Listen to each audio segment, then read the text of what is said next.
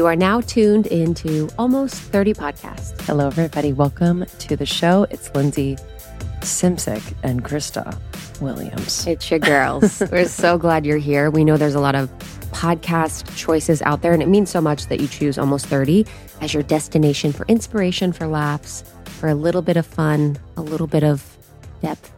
I can tell we're recording in the morning. I was just going to say. Because we have our morning voices. It's 8 a.m. It's 8 a.m. here in Los Angeles, and you might be driving to your place of work. Yes, I want you to think about one thing you're grateful for. Yes. I want you to think about something that makes you smile. I miss radio a little bit. We're radio. Uh-huh. Yeah, we are radio. You know when you listen to radio, like when you were younger? And it was so comforting in the car. Do you remember that? Like the personalities? My mom listened to Terry Gross growing up. I feel like my dad did too. My mom was NPR all day. And I used to make me sick, to be honest. You're like, because it was just talking. I don't know what about it, but being in the car with, I would be like sick. I'd be like, please no. My dad, she's like, I love Terry Gross. Was NPR, my dad would listen and it would be all, maybe it wasn't NPR, and it was all crackly, and they're just like, and then the traffic, and then the this, and it was the same freaking cycle. Oh, really? The whole ride.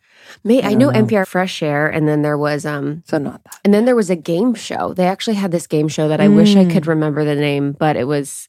And then they had this other car show. His name was Mike, and he did a car show, and it was, I don't even know. Good job, NPR. Honestly. But yes, I remember that. So it is morning here in Los Angeles, and we're really excited about this episode. If you are from the Jenna Kutcher squad, welcome. Mm-hmm. She is even more delightful and incredible, and in person, I feel so inspired after being with her yesterday and having dinner and getting to spend one-on-one time together as friends. And I mean, I told Lindsay this morning, I'm like, we need to rewrite our whole... our dinner notes. Our whole ethos. I honestly, I'm inspired by so many of our friends, and we're in the space where we're having inspiring conversations multiple times a week, but that one felt so good. Yeah, it was, to use the word we always use, it was very expanding, and I was inspired by the life she's built, the business she's built, but there was also this like quality of the way in which she was speaking about it and really owning it. That was, I think, part of the magnetism. Yes. You know, where there was this ease with which she was talking about her success and her life. And I just really appreciated that like openness. Mm-hmm. And I appreciated the pride. You know, she's really proud. And I really, and in a way that is like lovely and like inspiring. I really... yeah, I love her. I think there was a quality of satisfaction to her life and her work that I felt and feel so inspired by, because I feel like as achievers and doers, you always think you're going to get to a place where you feel satisfied with the number, with the followers, with whatever it is. And she truly feels satisfied. Yeah. My perception is she feels satisfied, and there's a satisfactional energy. And in our space, it's like, okay, now that you've done this? What about a course? What about this? What about all these things? And she's always done things in right time. Mm-hmm. And it feels like she would have a business that sustains and supports her life rather than sacrificing her life for her business. Yes. That's the true feminine. Mm-hmm. You know, that's the perfect balance of the masculine and the feminine when we think about it. The perfect balance for her. There's no perfect balance, but I think we talk a lot about being in the feminine, how can we do that? And it seems really beautiful that she's made it work in this really unique way for her, where she can have discernment, have boundaries, have her husband support her with the family, but yet she has a balance within her team and business that feels really good and nurturing for her. It's powerful. Yes. And even just to spend extra time with her, I just saw these little moments where I'm like, oh, this is how you stay connected to your family. You know, like she just had a baby, you know, and now she's doing a very quick trip of many interviews for her new book coming out. But I was like, oh yeah, this is real. And not all of this is, and we know this, right? Not everything is on social media, but I'm like, wow, you know, it takes intention. It takes coordination. It being as present as possible. I think she was putting Coco to bed at one point while she was here. And I was like, wow, yeah. that really is a part of the whole thing, you know, because if you can't do that, at least in her experience, she's like, if I can't do that, then why am I doing this? Yes. You know? Yes. And so many people say that in interviews and just in life. They're like, if you're not enjoying life, then why are you doing it? But they get caught up themselves. Sure. And it actually seemed very truthful about the embodiment of that. So in following to our hangout in this conversation, Lindsay and I, and you're learning about this now. So we are going to do this. I'm going to skip my flight. I'm gonna. He's moving back in with me. And what I would like to do is take out the pieces of our conversation and our hang and this interview with her. What do I find myself attracted to in the way that she shows up, in the way that she operates? What about how she lives her life do I find expansive? And what can I model for myself, or how can I move more closely to that? For me, it's her boundaries. And her boundaries are boundaries are all energy. It's actually, when you first start to learn boundaries, you're like, no, I'm sorry. I can't. Yes. It's like, you actually have to kind of, it becomes a reaction. It's a reaction. But eventually, when you're in your energy so much, you understand that boundaries are actually very just energetic, because if you have great boundaries, people won't even ask you for shit. They'll understand their place and their space. So her boundaries are powerful, really beautiful. There's great discernment. I mean, the way in which she says no to things. I know. The things she was saying no to, I was like, I know, honestly. What? That's amazing. Honestly. And she would, without fear, she would negotiate things so smartly. You know, even she talks about this on the podcast, but for recording her audiobook, they were like, hey, we want to fly you out. You got to record your audiobook. Takes this long. She's like, you know, that's not going to work. It's going to take too long to be away from my kids. Figures out a solution, makes it work for her, leverages her contacts, and does it in less time. Like, it's just crazy. Yeah. It's very, very expanding. I think for me too, it was, you know, if we're looking at the business part where she allows what she's created to live and breathe, you know, and I guess you can call that evergreen, the evergreen offerings. But I think there's more to that where she's created something she's really proud of, which we have done too.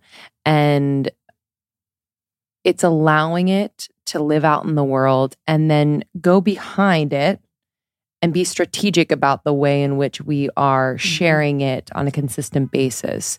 And I think that for me was really inspiring, because I do feel live launches are amazing and so fun. And the fact that we get to like really be with people is so valuable.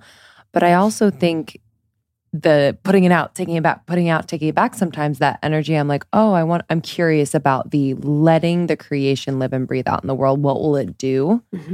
So that was really inspiring. And then just the way in which she is, I mean, outside of that, like just investing in things that matter to her, you know, whether it's properties or spaces. And I'm sure y'all know she does Airbnb a few properties, and even just that doesn't have to be something we do, but it's more so like thinking outside of the box and like allowing her creative energy to be also there in creating these spaces and then having passive income, which is amazing. Yeah, that kind of, Karina Don does that as well with Tone It Up, and that's really worked for her. And yeah, that's the feminine too, where you're making a home.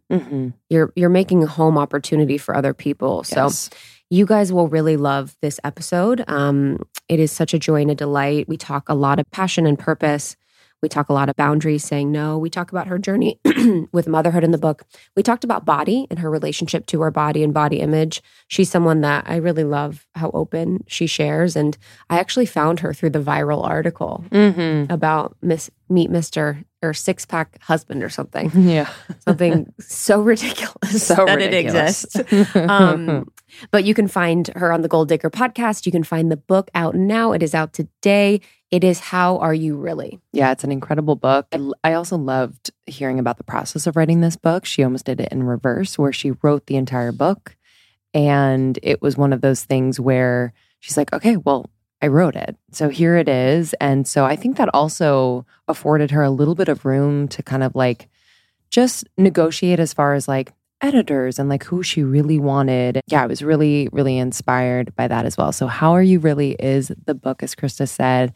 If you're not following Jenna on Instagram, get to it at Jenna Kutcher.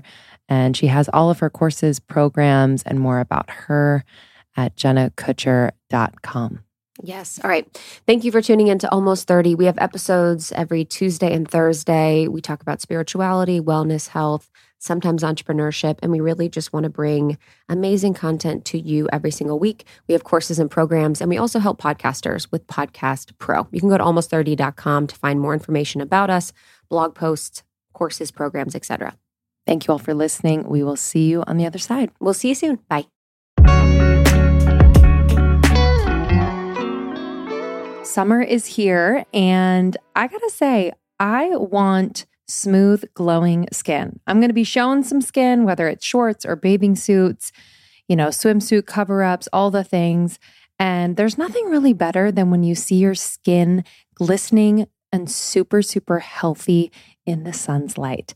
I gotta tell you about the body oil that makes my skin glow like none other. It's the Andaria Algae Body Oil from Osea.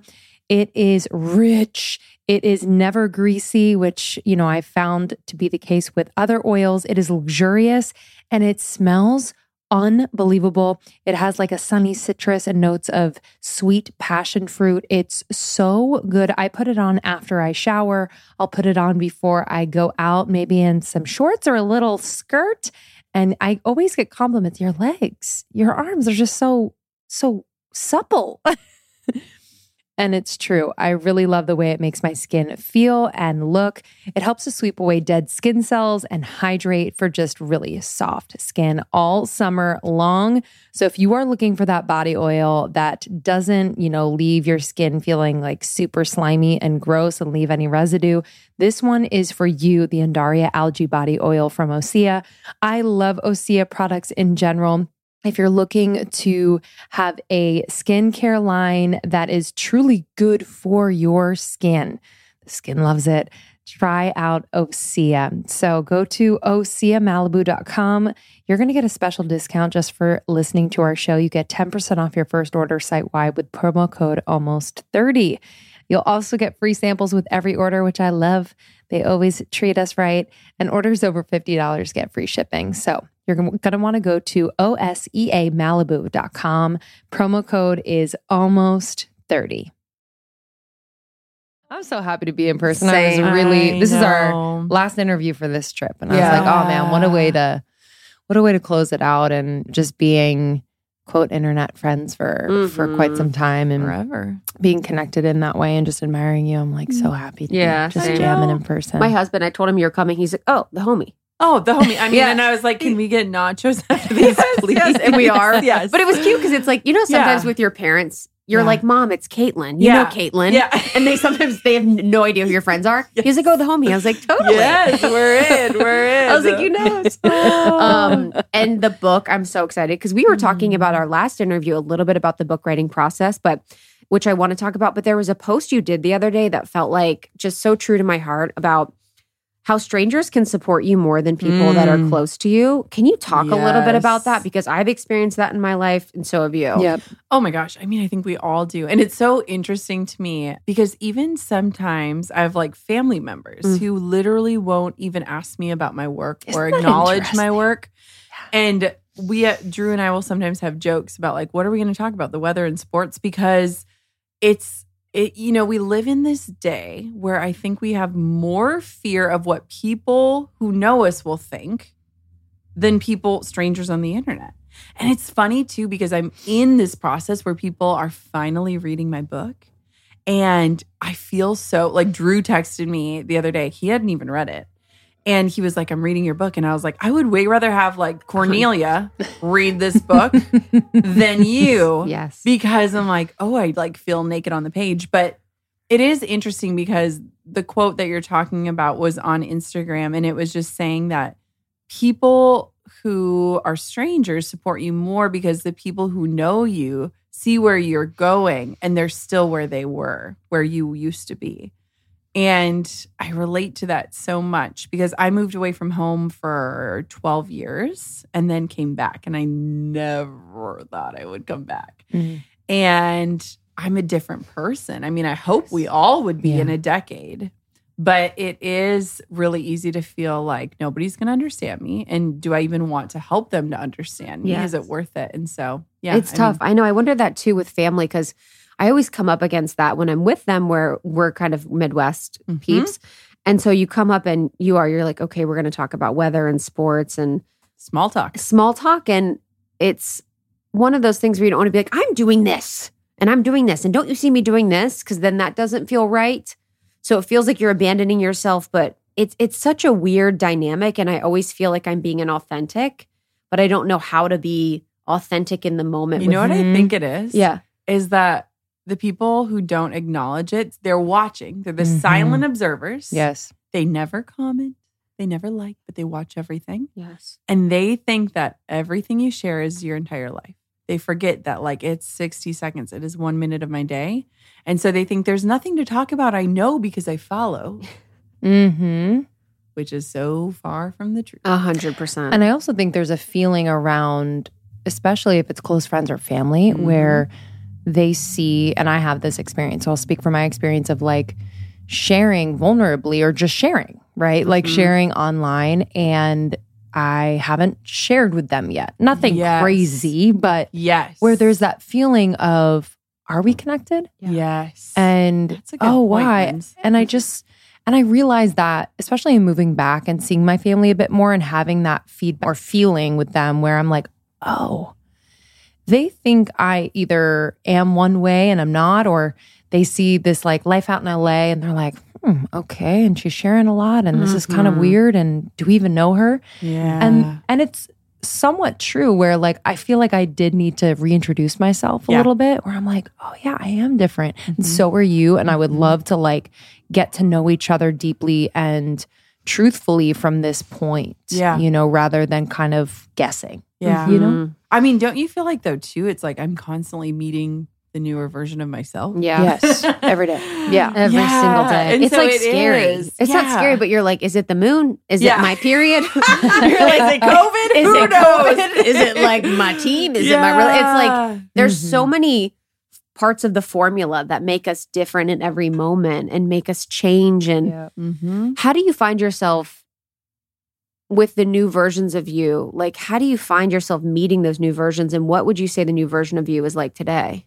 I welcome the evolution now. I used to resist change. And I think so many people can relate to that, but it's wild because change means uncertainty. But guys, look at, we just survived 2 years of utter uncertainty. And hopefully we're coming out of it different people than we were when it started. But change to me is like an invitation of like challenge and being stretched and evolution and contradiction and like all of these things. And it's really fascinating because I often think about like Drew and I have been married for almost 11 years. And like we are totally different people than when we said those vows. And yet we've both come home to ourselves over and over and over again and reestablished what that means.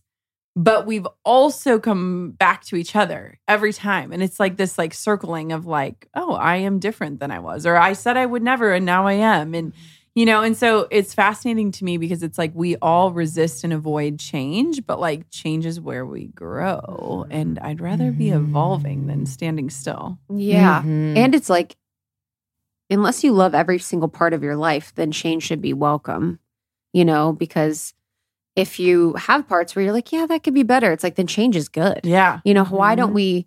Our brains always go to the negative with change. So in relationship, how do you manage to do that? Is that a conversation? Like, how do you do the dance of evolving separately but evolving together? I mean, we have a lot of funny practices, but we recently joined this app. This is not sponsored. I cannot wait. And it's called Paired, P-A-I-R-E-D. And Drew and I have never done any like formal marital counseling or anything like that. Before we got married, we had to like sit down with the pastor and do our Myers-Briggs. He's like, do you watch porn? Yeah, I was like, okay. But this app, so I've always joked that I like missed out on Tinder or like things like, I'm like, I've been married since I was 23. Like I missed all of those things. And Paired is like Tinder for married couples, where it asks you one question a day and you cannot see the other person's response until you respond. So it's like Drew responded, unlock his answer, but you have to answer it first. So you don't know what they're saying. You can't say it, however. So like a funny example was— I love that. You guys have to get it. It's amazing. I was like, can you please give me an affiliate code? But your affiliate game. I love it. Literally. I am ruthless. Anything you like, you're like affiliate. Respect. But like the other day it was like, what is a question you've been meaning to ask your spouse but haven't made time for? Or how do you feel, like this was a funny one, but it was like, how do you feel when you handle arguments via text? And Drew writes, I hate it. Why are we not talking in person? And I write, I love it. It gives me time to think about what I'm going to say and hit the backspace 800 times before I say something I regret. And I was like, how have we been together for over a decade and like never processed how we like to argue? I mean, we don't argue that much, and maybe that's a good sign, yeah. But it's been actually a really good tool because I feel like right now we are in the thick of parenting. Like it couldn't be thicker than the thick. And if we're not careful, like we just talk about kids and maybe work for a hot minute, but we are just teammates in this like ping pong match of kids. And so it's been really cool for us to like have those prompts that then invite us to dive deeper without us being like, how do you feel about our intimacy? Or like there's questions of, do you feel desired by your partner? And things like that, where it's just like, oh, yeah, we're humans. Then we're a couple, then we're parents. And that's been really helpful for us. Do you set aside time to kind of go deeper on the prompts? Some of them, like some of them I'll be like, what in the what? And then like some of them I'm like, oh. Do you ever feel like, do you want me to grab your butt a little bit more? Does that make you feel more desired? Like, yes, well, like, you know what I mean? And so it's just like, we have fun with it. But it is a cool invitation of entering conversations. And I'm like, and it's built by marriage counselors. So anyways, plug for that app because it has been a really good tool of like 5 minutes a day and then go deeper if you want to. But I think it is very easy when you are in states of evolution or heavy seasons, whether it's parenting or career or relational or whatever, you know, to come back to like discussions, because it's like, how often do you just coexist with the people that are closest to you? It's like that structure is really healthy, I feel like, for very unpredictable seasons. How do you, on the flip side, you know, because I see you from afar, I'm like, oh my gosh, her systems, her like everything, her business, everything, which I'm sure we'll get into. So excited. Yeah. And when you are giving birth. You have a new being to take care of and now two and a family. Like, how do you go with the flow when you are so used to having these structured systems and all of that? It all runs without me now. Yeah. I mean, I can. And I say that with so much confidence and love because I have built a business that supports my life and not a life around my business, truly. You know, it's funny. So I'm in LA doing a bunch of interviews and one of my friends yesterday, I was there and she's like, oh, stick around a while, you know, like go work up by the pool. And I said, I don't have any other work to do. And she goes, grab your laptop. And I was like, I don't have it here. She was like, what? That's fascinating. And I was like, no. Like, I'm just here. I'm like all here. I'm like all in.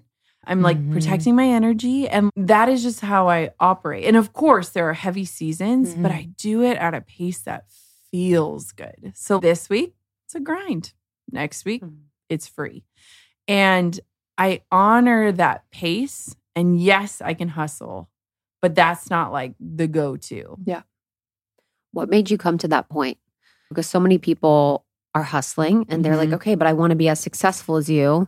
How do I get there by having that balance? You know, is there a period of hustle that's necessary? Like, what was your journey to that? Yeah. So in the book, I share a couple different stories around this because right now I feel like female entrepreneurs are facing two camps. I want to know if you guys agree because actually this is really a good conversation for the three of us. So I feel like in a polarizing world where everyone is like, which side are you on? We feel like there are two sides. There's the manifestation side, the woo side, and there's the hustle side, the work side. Yeah. And my editor, when she chose my book and said, like, I want to do this with you, I asked her why. Why this book? Why me? And she goes, I just feel like there are two camps that are only being displayed in entrepreneurship, and you are where the woo meets the work. Mm-hmm. You live in a space where you like hold visions and cast visions, but you're also willing to work towards them. Mm-hmm. And I think that for so many women, they're like, I've got to pick one side and go all in. I mean, as a mom, it's like, do you do baby-led weaning or do you do puree? Yeah. You only choose one. There's only one way and you are wrong whichever one you choose. And it's like, life does not have to be like that. Mm-hmm. And so honestly, Krista, I think that the way that I got here was through my losses and through these wake-up calls and signals of like, you're building something that's not serving you. And what are you going to do? And like, what kind of mom do you want to be? And how are you going to build something that supports that? And what does that look like? And I am so proud of the business I built, not for any other reason than the fact that like, it gives me my life and I live my life. Mm-hmm. Yes. Yeah. Truly, truly inspiring for us. I'm wondering if you had any like fears stepping into your power, your like embodying who you are today. Mm-hmm. Was there anything holding you back? Any stories you kind of had to reprogram or cobwebs you had to clean out? Have you guys ever been like at a conference and there's someone sitting in the front row and like taking word for word notes? Like they are desperately seeking the answer. Mm-hmm. Like they paid their money and they want you to teach them exactly what to do. Yes. I feel like at the beginning of my journey, I felt a lot like that, where I was like, I will be the best student and you just tell me what to do and you say jump and I say how high and I go. And I think a lot of people do that and it pulls you further away from your intuition and it also pulls you further away from your mission. And hustle culture and also just too like how people define success is so different, and yet like we all kind of picture the same thing of what it should look like.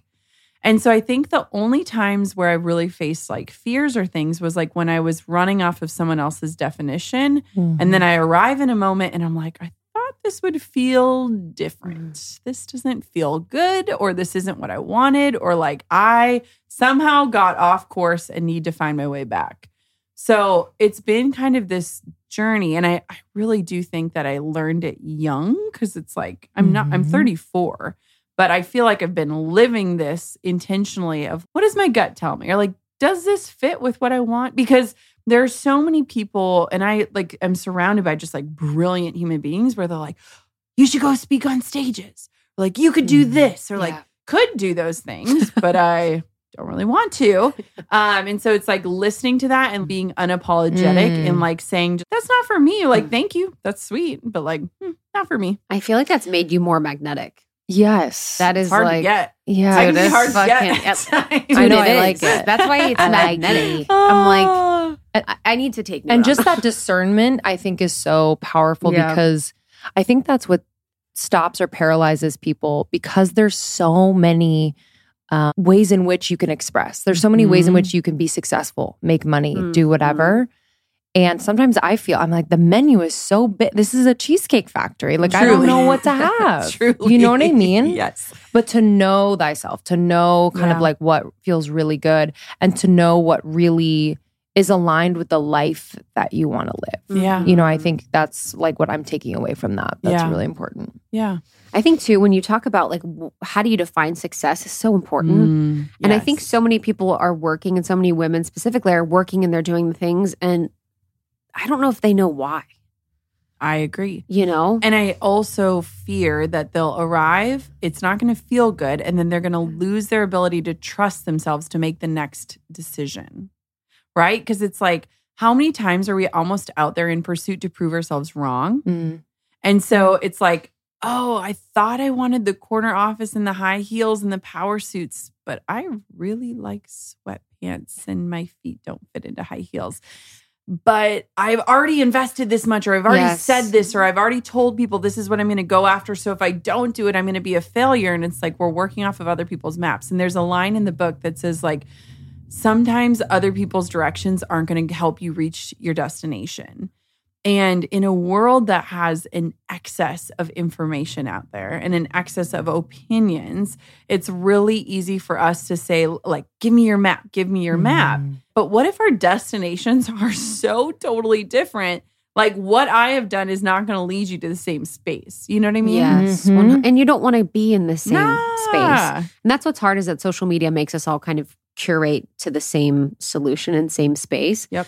But you talked about something so important. I think this is part of your discernment, is how do you protect your energy? Because now with kids, it's even more important. Yeah. You know, it's fascinating. So I'm here in LA, and last night I was up at 3 a.m. and Coco started sleeping in a big girl bed, but she's also started having dreams, which is fascinating. Wait, this is my favorite. Yeah, so 3 years old, and she's had only dreams. 3? Yeah. I can't believe she's 3, honestly. I remember when she was born. I know. Isn't that weird? Wow. Yeah. But she started having dreams, which means she's like waking up in the middle of the night, which isn't normal for her. And so last night at 3 a.m., I had her monitor on the nightstand in the hotel, and I can hear her saying, "Mommy, Mommy, show me how to do it." And she's telling me to show her how to breathe.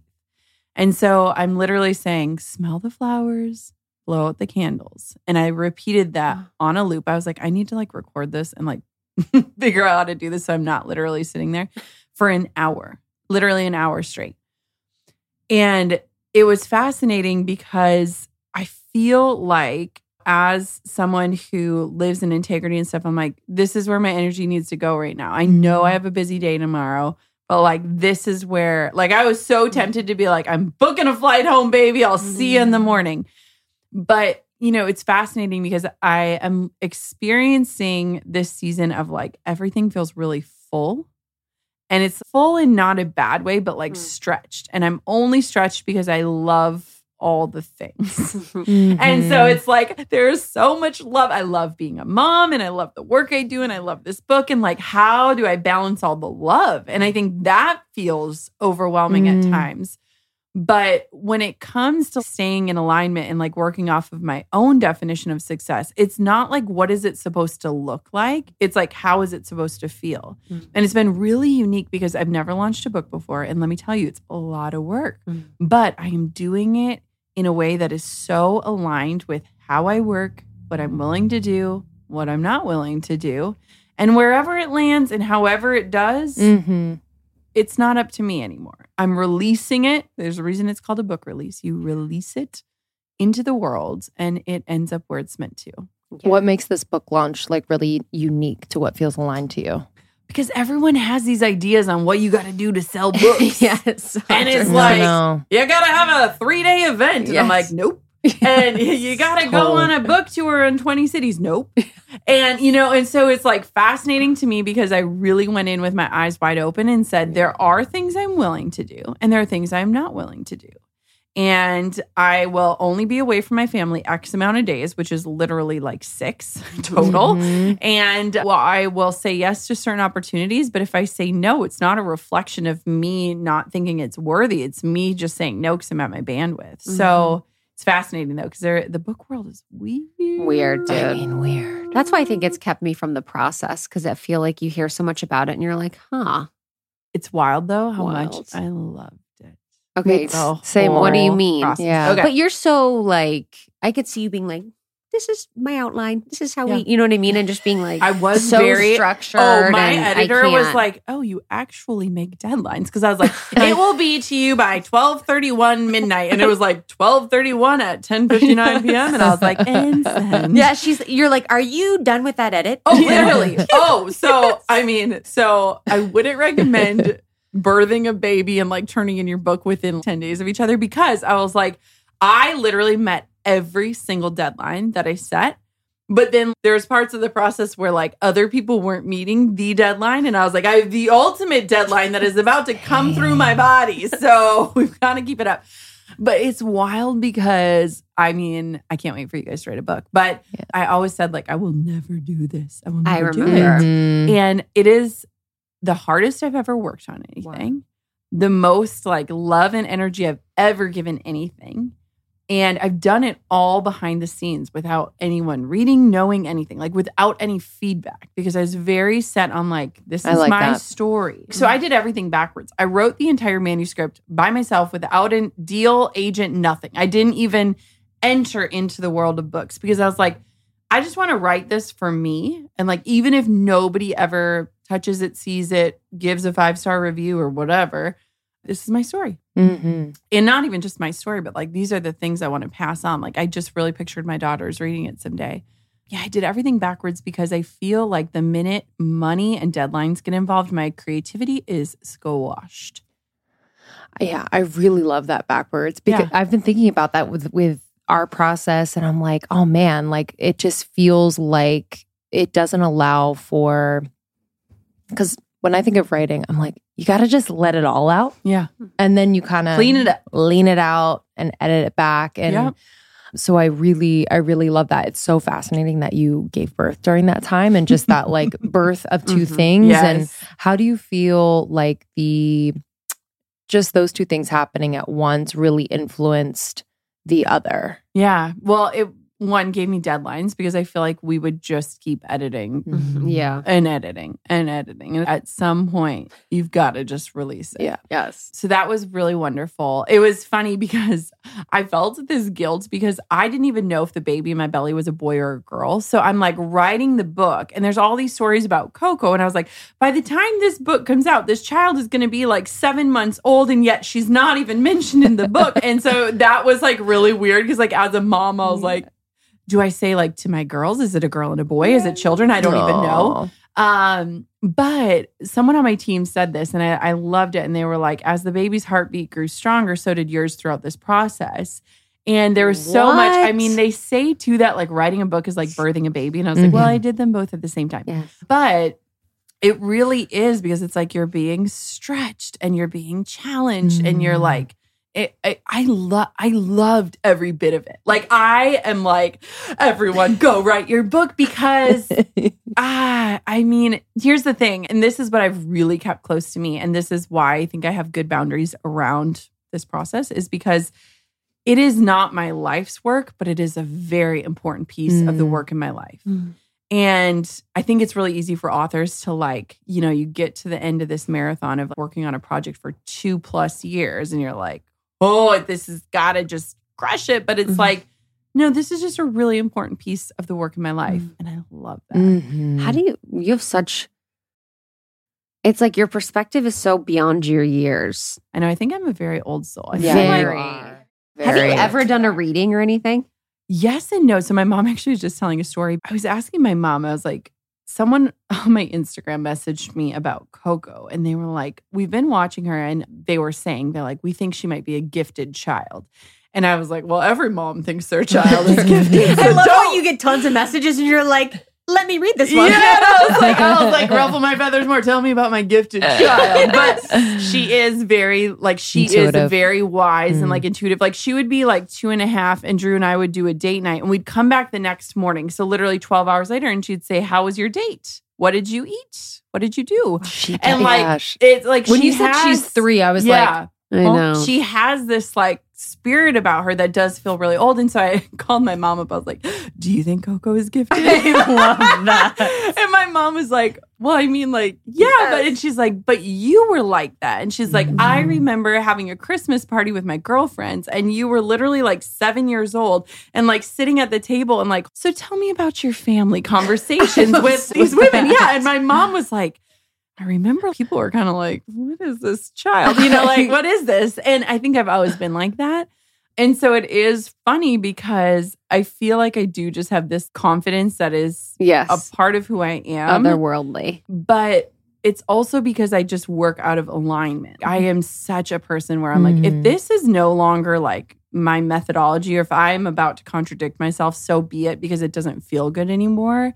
And so that's kind of how I've worked through it. But the book process has been the same way where I'm like, if I'm going to do this thing, I am committing to doing it my way every step of the way. Like we had to record the audiobook and my publisher was like, we need you to leave your city for like 5 days. It takes 3 days to record, a day in, a day out.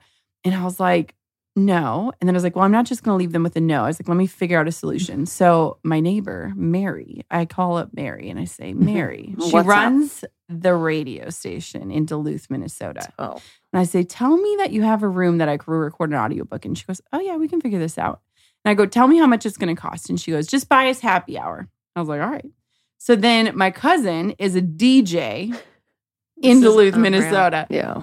And he becomes my sound engineer. So I'm reading my book to like my 50-something divorced cousin. And I knock it out in 2.5 days. And I'm home with my babies at night. And it was just proof of me like leaning into the mission of, yes, this is how you've done things. But like, let's figure it out in a way that like I will live out the words of these pages until my last breath. So like, wow. Let me stay in alignment with that. So yeah, it's just been an interesting process. But it's important. Once you have clarity on what your mission is, mm-hmm. and what you want from life, then you just work from there. Yeah. And also I think a lot of people get stuck on that where it's like, oh, I have to go to this. Yeah, because they're telling me that this is the way. So this is just the way. And I will never just say no to someone. Like, I'm like, let me just figure this out. Let me make a few phone calls. So the lady that was editing it, she's like, it sounds like you live in Mayberry. Because I was like, oh, my brother's office is across the street. And I got pizza at the place that catered our wedding 10 years ago for lunch. And like, I was just like, it is Mayberry. I mean, it was just a really funny thing. And to be in your home is like special too. Yeah, yeah. And I got to like even say in the audiobook, produced in Duluth, Minnesota. And I was like, just that line alone and like shouting out Mary and my cousin, like right there. It's all freaking love. How does that alignment translate to how you lead your team? Yeah. Mm-hmm. Ooh, that's a great question. You know. So we are the most boundary-rich organization I've ever come across in terms of entrepreneurship. And I say that with so much pride. I have people like applying to work for us all the time, not because it's like cushy or there's a ping pong table in an office room, because there are none of those things. We don't even have an office. But because I really respect that I want a life, and so does my team. So anything that I want for myself, my team gets. Like, I am not the person that's like, I built this from the ground up and I will reap all the rewards. It is like, if I want to be with my child in the morning and that's my priority, like, I will not check Slack until 10 a.m. We have rules around things like you cannot use your cell phones for work. So like, your cell phone is your personal device and I will never reach out to it to take you out of your life, because mm-hmm. I have recognized that like I'm in a moment mm-hmm. with my kid, and if my Apple Watch goes off and it's something work related, it pulls me out of that moment of living. Yeah. And so there's just like really thick boundaries there. But I also think that my team just really respects me, because I will get in the trenches any day of the week. I have played every role at some point in my own company. And I also really appreciate my team. There's a chapter in the book where it's like 1 + 1 = 1,000,000. And it's talking about how anyone that says they're self-made is just full of it, because mm-hmm. I recognized specifically after I had Coco, when I couldn't do it all, that like my job is the visionary and my team are the missionaries. They are the ones like living out the mission and helping me, whether it's through copy or production or support or whatever that looks like. And my team is so incredible. And they have been with me, I mean, through every evolution. Mm-hmm. Like, my team stays. No one leaves. And I think it's beautiful. And I was actually in the Uber on the way here. I had sent a voice note, because I love voice notes, mm-hmm. Same. To my integrator. And I just said, hey, I am like MIA this week, but I want you to know I see every moving part. And if I'm not able to express it or acknowledge it, I just want you to know that because things feel easy for me, I know it's a reflection of you. Mm-hmm. And the Uber guy kind of looks in the rearview mirror and like smiles at me. And he was like, that was a really nice message. And it's just like, I just want people to feel loved and fulfilled. Mm-hmm. And I want them to feel creative. And a lot of my team has side hustles or side mm-hmm. passions. And I encourage that. And I'm like, the more you feel fulfilled in your life, mm-hmm. the more you're going to show up in your work. And so, yeah, it's been interesting. But I never thought I'd be a boss. Sometimes mm-hmm. I'm like, can somebody take me to boss school? Because like, I don't know what to do here.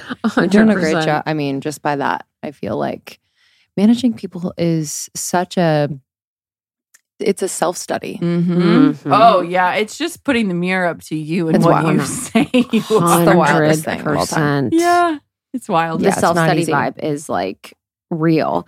I think with motherhood and having the second babe, Like, what has that felt like? Because it's a totally different ballgame. Totally different from one. Oh, yeah. Like, it's wild. Well, first off, I have the easiest babies. And I say this with like, blessed assurance, thank you, Jesus, because Quinn is the easiest, happiest. Oh, she's just like this little ray of sunshine. But here's the thing. I feel like my children have these souls that like are just so evident even when they're in my womb. Isn't it weird? It's crazy. It's so weird because when you're younger, you're like nature or nurture. Yeah. And when you get older, you're like nature. Yeah. Well, and it's bananas because I just feel like she is just this easygoing. Like she's a kind of kid. Sometimes we'll like lay her down and like, oh yeah, she's in the room. And you'll like go up and look at her and she'll just light up like, hi, I'm here. And she's just like the most, I mean, she just has this spirit about her. Both of my kids do. Two has been interesting. Like, how do I say this? The baby is the easy one because I've been through it now. Toddler, everything's new. And Coco is a feeler, like, oh man, she is very emotionally intelligent and like very aware and like, mommy, let's talk about feelings. It's like, all right, let's do it. Wow. Let's sit down and do this. You start to see these things where you're like, you are a human and you are going to do what you want and you feel a certain way and I cut your banana the wrong way and I am so sorry. And yet it's beautiful. And I think the biggest challenge is constantly remembering like Drew and I, we are on the same team. We want the same thing. We are doubles in a tennis match, not opponents. And so that I think has been the greatest challenge in this season because we parent differently.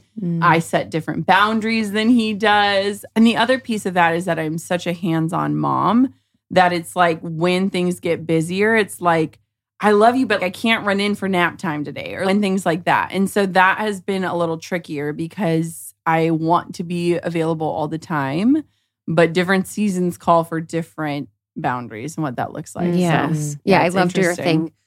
You did a story about how twos were challenging. Oh, yeah. You're like, especially too when you're a conscious parent, you're like, I know you're listening to everything so I'm saying, conscious, and I know you. It's kind of like fucks you a little bit because you're so conscious. You're like, I'm way too awake to all of this, and I'm like, am I ruining you? Like, I'm like, you're like, am I empowering you or traumatizing you? I know. Like one night, she was just fighting bed, and I literally started crying because I was just like.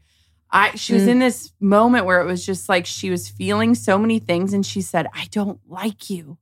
And I was like, even when you don't like me, I love you. I love you and I'm here and I'm not leaving. And it's crazy because I started crying because I was just like, I'm so overwhelmed right now. I don't know what to do.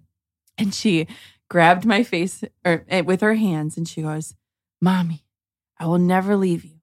You are safe. It's okay to be sad.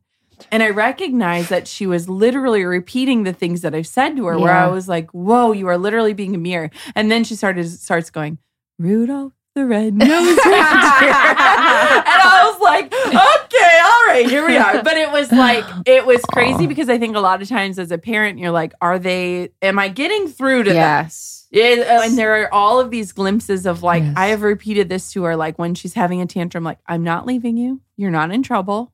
You're safe. You can feel your feelings. And so then it was wild when I was overwhelmed and crying where she was like grabbed my face and was like, I'm right here.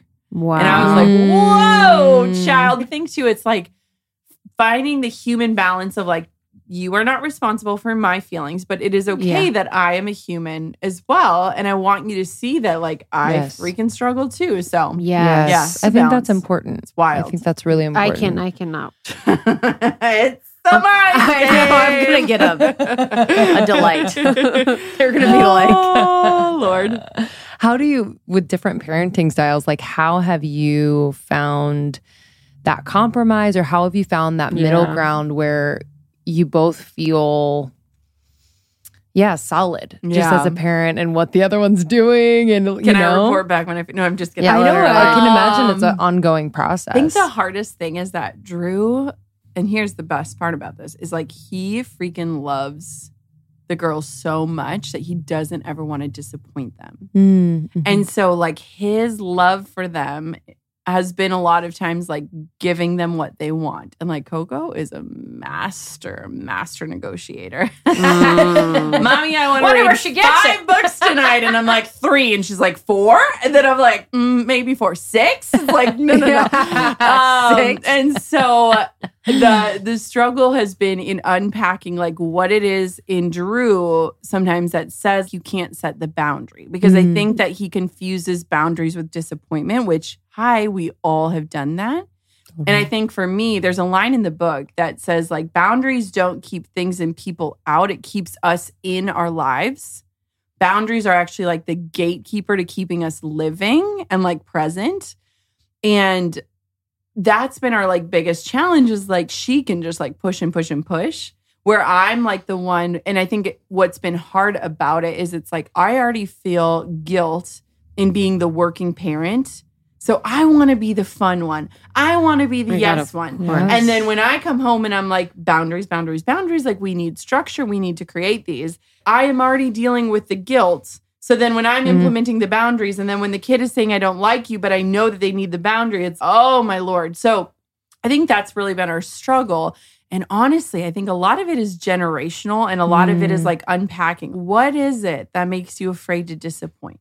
Totally. Or what is it that makes you afraid to have her not like you, knowing that she still loves you? Mm-hmm. And so that's been interesting. And the funny thing is whenever I get frustrated, I'm like, he does it because he loves her so much. You know what I mean? Yeah, like, that's the greatest complaint. Yes. But that would be, Justin, my husband, would be like that. Like, even the cats, our babies, the cats, will come into bed and I'm like, no. One morning I was like, they're getting your face in me. I'm like, shh. Yeah. He's like, don't do that to her. I was like, shh. He's like, don't shh her.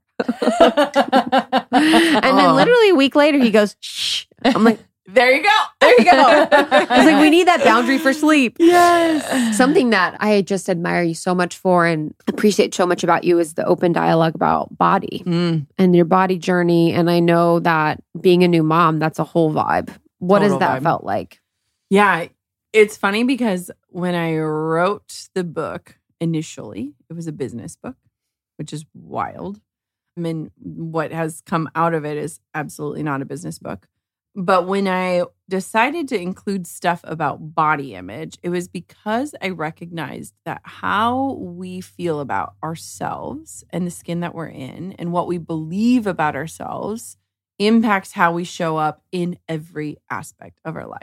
Whether it's relational, career, whether it's like signing ourselves up for the race or disqualifying ourselves before it's even begun.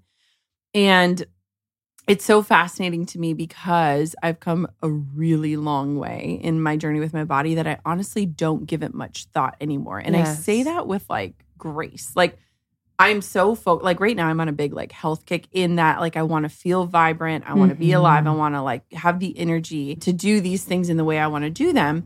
But at the same point, I don't stand in front of a mirror and like pick myself apart anymore. And I don't, if something doesn't fit me, I don't blame my body. I blame the thing. And so when I wrote the chapters about body image, it felt so relevant because I'm like, so many women refuse to record the Instagram story or show the picture.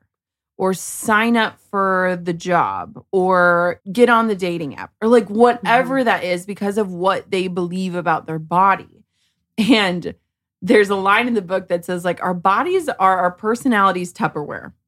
Like they are just our meat suit, like the shell that is housing your heart and your soul. They are so much less than we fixate on them. Yeah. Like how much of our lives, how much time have we focused on what we hate about ourselves, what we want to change, why we aren't enough, why we don't work. And it's like, we are wasting our lives focusing on things that really don't disqualify ourselves from our dreams. Yeah, it's like the best way to take power from women. Absolutely. It's just have us constantly living our lives, working on fixing this thing that will never be fixed. Yeah. It's just constant. Yeah, I think about that with even my journey. I'm like, oh my God, how much time and energy was spent just thinking about it and counting and planning and all of that is just so exhausting. And so many women struggle with that. I think it's been fascinating. in our journey, Jamie Lynn Curnow. Yeah. You know, we ended up talking a lot about body in our interview with her, and it's just fascinating someone that success and that level, anybody that we know, no matter their success level or no matter what they do, how visible or not visible they are, they struggle. Oh, yeah. And it's just crazy.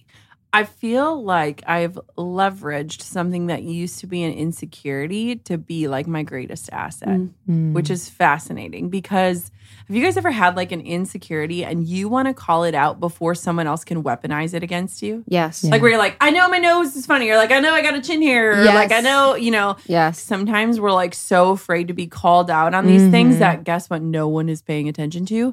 That we almost use it as like a crutch of like, hey guys, I know I'm this way, so you can't say that so that I feel like crap. I'm aware. It's been really interesting doing interviews and like the men all bring up the body thing. And it's with you? Yeah. Well, and it's funny like how I would love to hear that. It's funny how they try like, to word it. And so sometimes I'm like, okay, your audience is going to like look me up and be like, what are we talking about here? Mm-hmm. I mean, I truly believe that because yes, I'm like, yes. I am a normal person with a very yes. normal body. Yes. That's yes. why it's like, even when I did body yes. episodes, yeah. it was hard for me to talk about because I'm like, now you're going to be like, what yeah. is she talking about? Yeah. Or like they'll mm-hmm. say like, what are you? You can't talk. You're yes. like, mm-hmm. you're not curvy. You don't qualify for curve and you're not plus size, but you're also not straight size. And you're like, and it's yes. like, why are we still categorizing? That's part of the problem. Mm-hmm. It's fascinating. But yeah, I really love that I included a lot of dialogue about body and my journey with my body because I want women to see that it's like, stop waiting for your body to be perfect and stop trying to separate your mind and your soul from your body. I just feel like I can show up wholly me in the skin I'm in and I like don't give much thought. Like I give the same amount of thought to my body as I do like my brain.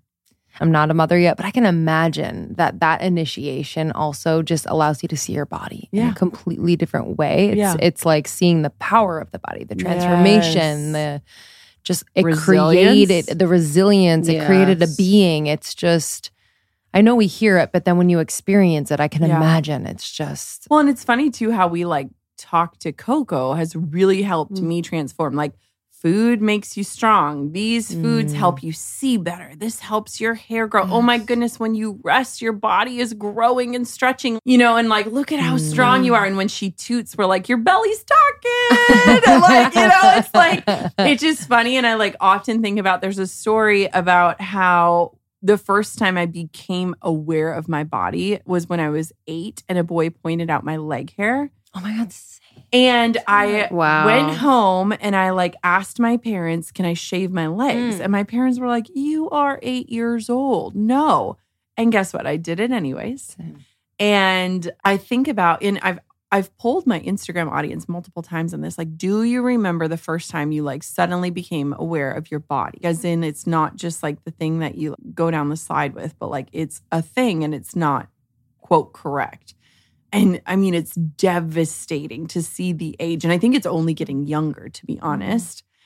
And that story was about how, like, I vowed to wear pants no matter the temperature of the room. And my mom, bless her heart, was angry at me for, like, going against her wishes, but then taught me, like, here's how to shave your legs without making a battlefield of cuts because there's so many things in our lives that we're going to be told are wrong or different. And I think about my children, and there was actually a story that got cut from the book, and I'm reading it on my podcast because I loved it, and I almost fought for it, but at the last minute, I was like, let's just remove it. But it was about Coco and her mole, and like when she was 2, she like kept licking her finger trying to wipe a mole off her arm, and I was like, baby, this is your special spot. This makes you unique. I love your spots. Like, I want to count them every day. I thought I was having this really profound parenting moment, and then she said like pancakes or something, and I was like, okay, that didn't land.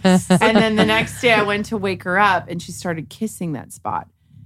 And she started kissing the spots on my body. And I realized, whoa, like what we are told to believe about ourselves like sinks really deep. Mm-hmm. And so it makes me think about like, what are we told and what are we consuming and how does that make us feel? And if she can change her mind in a day, why can't we change our mind in a week or a month or a year? And so I think we're all on that journey. Mm-hmm. Did you know that the drugs we take to manage period cramps were invented in the 1950s and exclusively tested on men? What? It's literally outrageous that there hasn't been more innovation when it comes to periods. DeLoon is changing that with dietitian-formulated solutions that relieve our symptoms while actually supporting cycle health. Because our cycles affect every aspect of our wellness, period pain, mood, sleep, skin, metabolism, energy, and more. I don't know about you, but you know, some months I'm like, oh my gosh, like everything has to stop, but it really can't because I'm experiencing, you know, really bad cramps or headaches, fatigue, bloating, you name it. I've really tried a lot of things, and while I think I've gotten most of my symptoms under control, it doesn't mean they still don't happen and kind of disrupt my flow. So I was really excited to find DeLoon and recommend it to a lot of my friends, and they have been absolutely loving it. I was talking to a friend the other day that experienced like really, really bad periods, cramps, and just all these symptoms, and she was so happy to try DeLoon. She's noticed that her symptoms have subsided.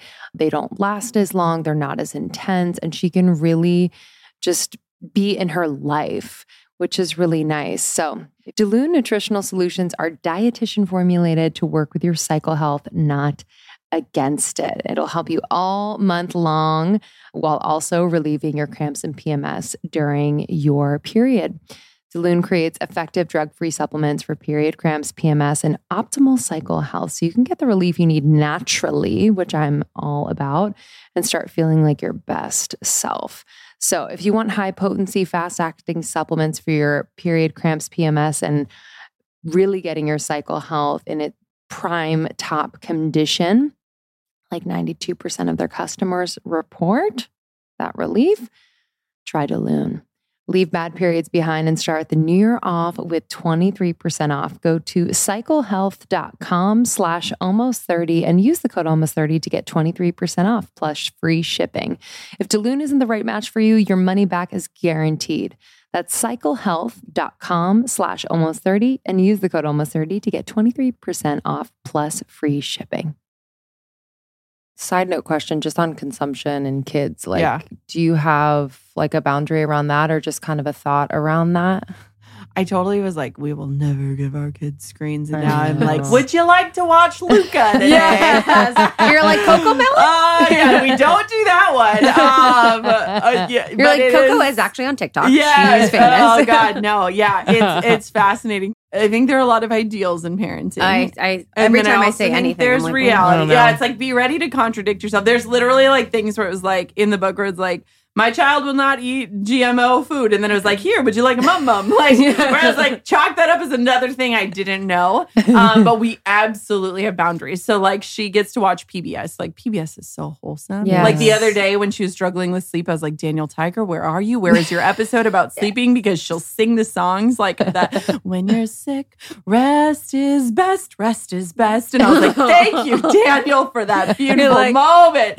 And so there are absolute tools and stuff, and like we're really cautious about what she watches. Like we don't allow like scary parts in movies and like some like things like that. I'm like, oh my gosh, we will go as long as we possibly ever can without her having a phone. Like I was 16, so I'm gonna hold that over her, and I'm also gonna try to find parents that also hold that boundary so that it's not like my friends all have this. But she's in a Montessori school, and we have not had the traditional parenting experience because of COVID. So like we have not gotten to meet other parents or like visit her classroom or things. And so things are finally opening up.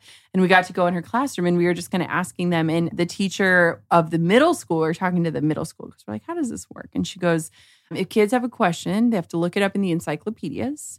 And they have to like show me that they looked for it. And if they can't find it after 10 minutes or if it doesn't exist there, then they can search on the computer. And I was like, oh, I freaking love that because it is a tool and it's going to be a part of our lives and we can't avoid it. And sometimes I'm like, I don't want her on a screen and here I am on a screen. And so, yeah, it is fascinating. But yeah, there are a lot of things. What's the beef with Cocoa Melon? Well, so Cocoa Melon. Okay, do you want to hear? Is there drama? Do you want to hear? Yes, I sort of figured. Okay, so here's the thing with Cocoa Melon. Okay, so let's look at it from a business standpoint. Okay. So they like sold it for like, I don't know, $1 billion. Don't quote me on this. We should fact check this. But, Jamie? Yeah, right? Where's our Jamie? But it was sold because they have ads in it. Now, here's what happens is cocomelon is overstimulating to get children addicted to it. So if you watch it, the noises sound like an arcade. And the way that it is shot is visually raising like dopamine levels in children, literally to create addiction in them. And there's actually been studies. So this is not just like my I've heard it's not a cartoon. Thing. It's like a cartoon. But yeah, it's like an animated thing. And it's like they have gamified this show where kids literally get addicted to it, where they can't be in a still room because they're so used to being overstimulated. And she's actually never watched the show. Mm-hmm. But I saw that like in an article. And it's like, of course, if I don't already have enough things to worry about. But like PBS is really a safe bet. But classic. Yeah, it's crazy that. And then you think of it from a business standpoint. It's like the more views they have, the more ad dollars they get. They sold this as a company. This isn't just an entertainment thing. This is like, how do we get more views? You get more views by creating stimulating content. Children get addicted. Bada bing, bada boom. Wow. That is so heartbreaking. Isn't that wild? It's heartbreaking because they don't have the choice. Mm-hmm. You know, kids don't know what's going on and they don't have the choice to participate or understand what's happening. And that's a brain addiction. Absolutely it is. You know, it's a physical addiction. Yeah. It's actually scary. There's like some drama with Teletubbies too. I don't know that one. Tell me more. I'll tell you. I'll remember what it was, but there's some like weird things about Teletubbies. There's some like weird subliminal messaging and things too. For sure. Yeah. For sure. Did anyone watch Zoobaloo? No.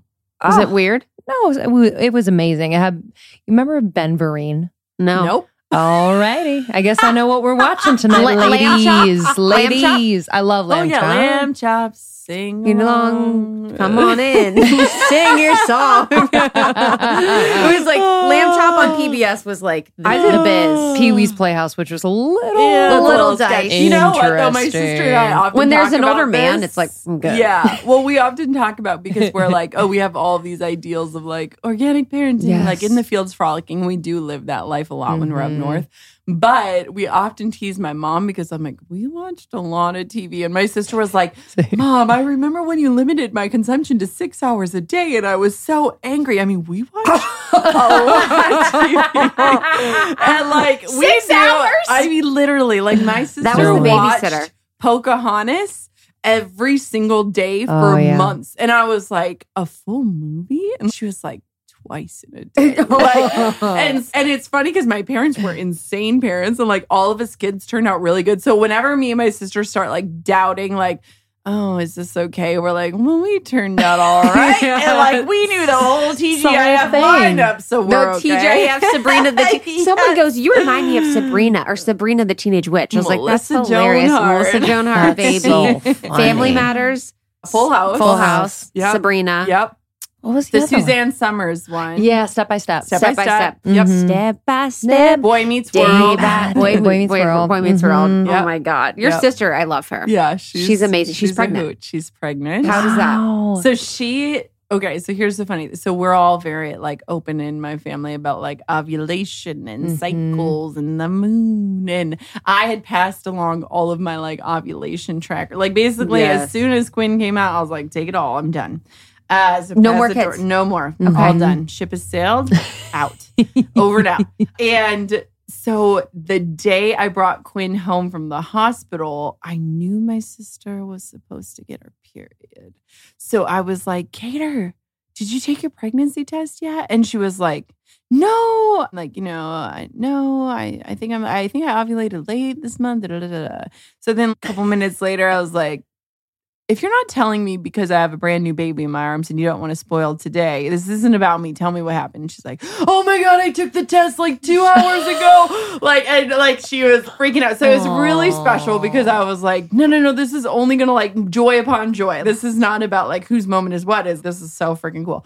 So, I'm very excited to watch her become a mom and for her to kind of understand what I've been going through the last couple years. And I'm also excited to give her all the things. Like literally as we like are getting out of baby clothes and stuff, I'm like, take this and I get to see your kiddo in this. Mm-hmm. So yeah, that's been really special. And I wasn't ever sure if we would overlap in this way because she's 6 years younger than me. And so part of me too is like, you know, the season of waiting for, and now it's like, cool, like our kids are going to be less than a year apart and that's going to be really fun. Cousins, baby. Mm-hmm. Yeah. I love seeing you and your fam. Yeah. Like your parents, your grandparents. It's really, really rare and special and just like a really good reminder, you know, and I know that not all families look the same and not everyone has their parents or grandparents around, but the people that you do call family, I just feel like you, anytime I catch that on social, I'm like, oh, that's such a good reminder of what is important as far as like that relationship goes and pouring into that and just being present for that. Yes. I forget what I was listening to. I was listening to something and they were talking about seeing their parents and how it's kind of not morbid, but if you think about but like if you think about how many years you have left, and then how many times a year you see them. Yeah. Say you see your parents 3 times a year, and then how many years you have left? Do the math, and it's like, wait, could I be seeing them a couple more times a year? Yeah, I don't know. I just like that made me really think and how much energy I'm focusing on, like, oh, this is an inconvenience, or this is blah, blah, blah. It's like, or I'm busy, I'm busy. Am I going to think that when they're not there? So how has your family just kept you grounded, I guess, through just all of the transitions and success? And how do they like support you? It's so cool. I really want my parents to write a parenting book. I would die at whatever my dad whatever would come out of his mouth. I literally have no idea. They're like 6 hours of TV. Yeah, that's pretty much it. No, they are like literally insanely incredible. And one of the coolest things about having children now is seeing my parents with my children and imagining the years that I don't remember, right? Yeah. Like seeing my dad loves babies. And so Drew and I took our first trip away from both of them, and my dad literally did the middle of the night feedings with Quinn. And like, I got home and he's like, here's her schedule. Here's how she likes the bottle. And like, I was like, okay, she's my, got it. You were with her 2 days. But it was so cool because I was like, man, like to see that, because I don't remember those days, obviously. But what's really beautiful about my family, so I have an older brother, younger sister, and we are all very successful. I will say that with pride. And we're all very different. And it's kind of like the 50% identical, 50% opposite. Like there are so many things because of our shared experiences or our shared personalities or the traits. We are very alike, but there are so many things about us that are like, what planet are you on? And we celebrate each other. Like nothing is too small to celebrate. And I love that because it's like, writing a book is a really freaking big deal, but so is turning in 2 weeks notice or, you know, like hiring another person or whatever. And we're all entrepreneurs, which is wild. My parents were not entrepreneurs at all. My mom was a nurse. My dad worked at a paper mill. And so it's really cool to see like the entrepreneurial spirit. We have that like in common, but we all do it very differently.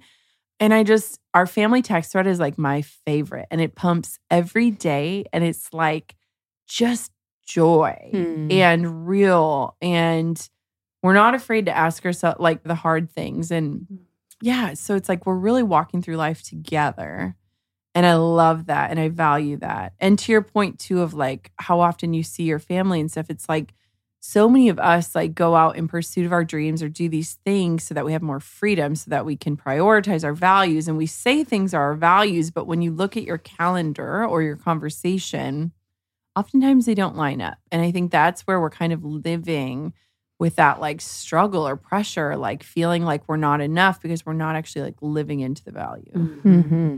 Yes, 100%. My last question. What's your ideal good life right now? Like how would you define success for yourself right now? I really want to get this book out into the world. And it's weird because how is that books were a big ego play? I mean, they kind of can be. Yes. But I always was like, why do people do this? I remember. Like, I don't know. I care so much about people being touched by it in a way that like I couldn't understand. Like with a depth and like a ferocity of like where I catch myself being like, why am I doing all this work right now? It's because I care so much about it and I believe in it. And like, it is I mean, it is my best work today. And I say that just like I like am really proud of myself. But the good life right now is like getting this book out into the world, but like bringing the people who like helped make it possible on the journey with me. Mm. And I, you know, if you say that writing a book is like birthing a baby, like there are doulas in my life all around me reminding me to breathe and to like not push too hard and to take it slow and to like, I want it to be just like this celebration of the process, but also the stories and the years that made the stories possible. And as I'm like hearing people's takeaways and things like, and I'm like, oh, like someone was like, this one line like changed my life. And I was like, I didn't think twice about that line, but it's like cool to see how people interpret it and like what they take away from it. And so it is really wild to me, like how much I care about it, but I just can't wait to see it like have its wings and get out into the world. Yes. It's weird. I mean, that's how it should be. Yeah. And it reflects. Love it. It feels good. Yes. Yeah. It feels really good. It tells me about your like genuine passion for that process and like really pouring your heart into it. Yeah. Mm-hmm. And I would do it. Because not everyone writes their books. I'll say it. Yes. I'll say it. You know what was funny is when I did my audiobook, like it went really fast because they were like, it's going to take like 4 days. And I was like, give me like 2. Yeah. And afterwards I like asked the editor or whatever. And I was like, oh, that was really fun. Yeah. Like I really loved it. And she was like, that's because you wrote it. Yes. And she was like, you would not believe how many audio, because this woman produces like hundreds of audiobooks a year. And she was like, you wouldn't believe how many people sit down at a mic and they're like, I would have never said that. Or like, this wasn't right. Or like, I need to call. This wasn't, yeah. And I was like, whoa. And I was like, what percentage of people like actually write their books? And she was like, I would say 60% have a ghostwriter, 40% actually are in the work. I'm not surprised. Like, wow. Wild. Which is crazy. And here's what I would challenge your listeners is like, next time you read any book, I hope it's mine, but next time you read any book, read the acknowledgments. When I became an author or in the process of writing the book, I read a lot. I love reading and I read just for fun. Like I can't read the nerdy stuff. And I always read the acknowledgments, and there are so many people that go into the process. And it's wild because the author's name is the one on the cover. But there are so many people, from editors to agents to publishers to the person that designed the cover to the person that shot the bio photo to the like. And it's beautiful because it's like there is that chapter in my book like where 1 + 1 = 1,000,000. It's like when we keep coming together for the mission, it's made possible. So it's my words and my story. But like, man, there were people behind me every step of the way, and I think that's so cool. It is so cool. It is so cool. The title's so you too. Mm-hmm. You want to hear how we landed on that? Yes, please. I actually wrote down, I was like, title. Do you want to hear other titles that we had throughout the process? I kind of want to like guess. You got any ideas? You're going to die at this story about one of them. The work meets the woo. No, but woo meets the word. So the first working title, because I actually laughed because I have a folder with like, so the first title was Enriched. And I actually really like that title still because someone had said to me, if you read my book, actually in the epilogue is my favorite part of the book because it's talking about this massage therapist and how the whole book came to be. It's a really weird story. And she said to me, like, you're going to empower so many people through this book. And then she goes, no. Empower isn't the right word. You're going to enrich the lives of people through this book. And I loved the word enrich because it was like, empower kind of signifies that we've lost the power somewhere. And I don't really think but enrich. So the first working title was Enriched. Then it was Close Your Eyes because it was like all about like coming home to yourself, which is a great theme in the book. And I remember I was getting my hair cut and I like told my hairstylist, like, I think we're going to call the book Close Your Eyes. And she's like, oh, that sounds like a horror. Like, close your eyes and like the monster. And I was like, oh, that's ruined. And I was like, this is why people don't tell people their babies' names before the babies are born. But I was like, thank God for that feedback. She's like, oh, that sounds scary. And I was like, crazy. I'm like, I don't know if it's my trauma, but like, and then what? Yes! Like, I literally think I'm like, and we were like visualizing, like, You'd ask me like this. Something. I'm like, So that was the book title number 2. And then it was literally 10 days before Quinn was born. And you guys, I suck at naming things. Like my first course was named the Jenna Kutcher course. I literally had mugs made with like JK course. And like, I mean, I couldn't name my children for like days. Like we were in the hospital and they're like, you need to name your child before you leave. And it was days before Quinn was born. Everything's due. We're finally like the title is the last thing. And I was voice texting people to get help because I was like, I don't know what to name. I literally don't know. And I kept describing it. And I was like, it's the difference in a conversation when you get past the how are you and like you feel safe enough to answer the question like, how are you really? And I kept saying that. And then someone was like, why don't you just call it how are you really? I was like, really? And then I was like, I got to sit on this because it wasn't like what I pictured. And then it was perfect. I fucking love it. I love it too. And I couldn't believe it wasn't taken. Yes, that's what I thought too. I was like, how is this not a whole thing? Yeah, I know. So, because it's like a whole. It is. It's a vibe brand. It's an energy. It's a whole brand. The whole vibe. It's like a whole like merch line. Yeah. Like a whole like dad hat line. Yeah. We'll be affiliates. Can you help? Yeah, can you help me with that? I got you. We'll do the best. We'll be your affiliates. We'll package the merch. Thank you. We got that. Thank you. This was so fun. I'm so grateful you came in person. Thank you. Excited to hang. Blast. I know. Thank we get you more guys. Time. The best. The book is out today. Yes. The book is out today. Release. All right. Well, this won't be the last time. I feel like we have many more to do. I want to come to your house. Can you? Yes. That'd be great. Do you want to all try to fit in my closet so we can record something? Yes. Done. Actually, no work. Yeah. No work. That's true, actually. That's true. No work. Come hang. Honestly, it's like your places are like my dream. Where I was invited. Like the woods. Do it. Okay, guys. Go get the book. We'll see you soon. We love you. Love you much. Thank you so much, Jenna. Again, the book is How Are You Really? You can go to howareyoureallybook.com. And then you can go to jennakutcher.com. You can find her on Instagram at Jenna Kutcher. And then you can find her podcast, Goal Digger Podcast. And thank you to our sponsors for this episode. As always, if you're new to the pod, we just are master vetters. We bring you brands we love and use ourselves. You can find all discount information in our show notes or on almost30.com, along with all of our other partners. Thank you. Thank you for listening. We will see you on the next episode. We'll see you soon. Bye.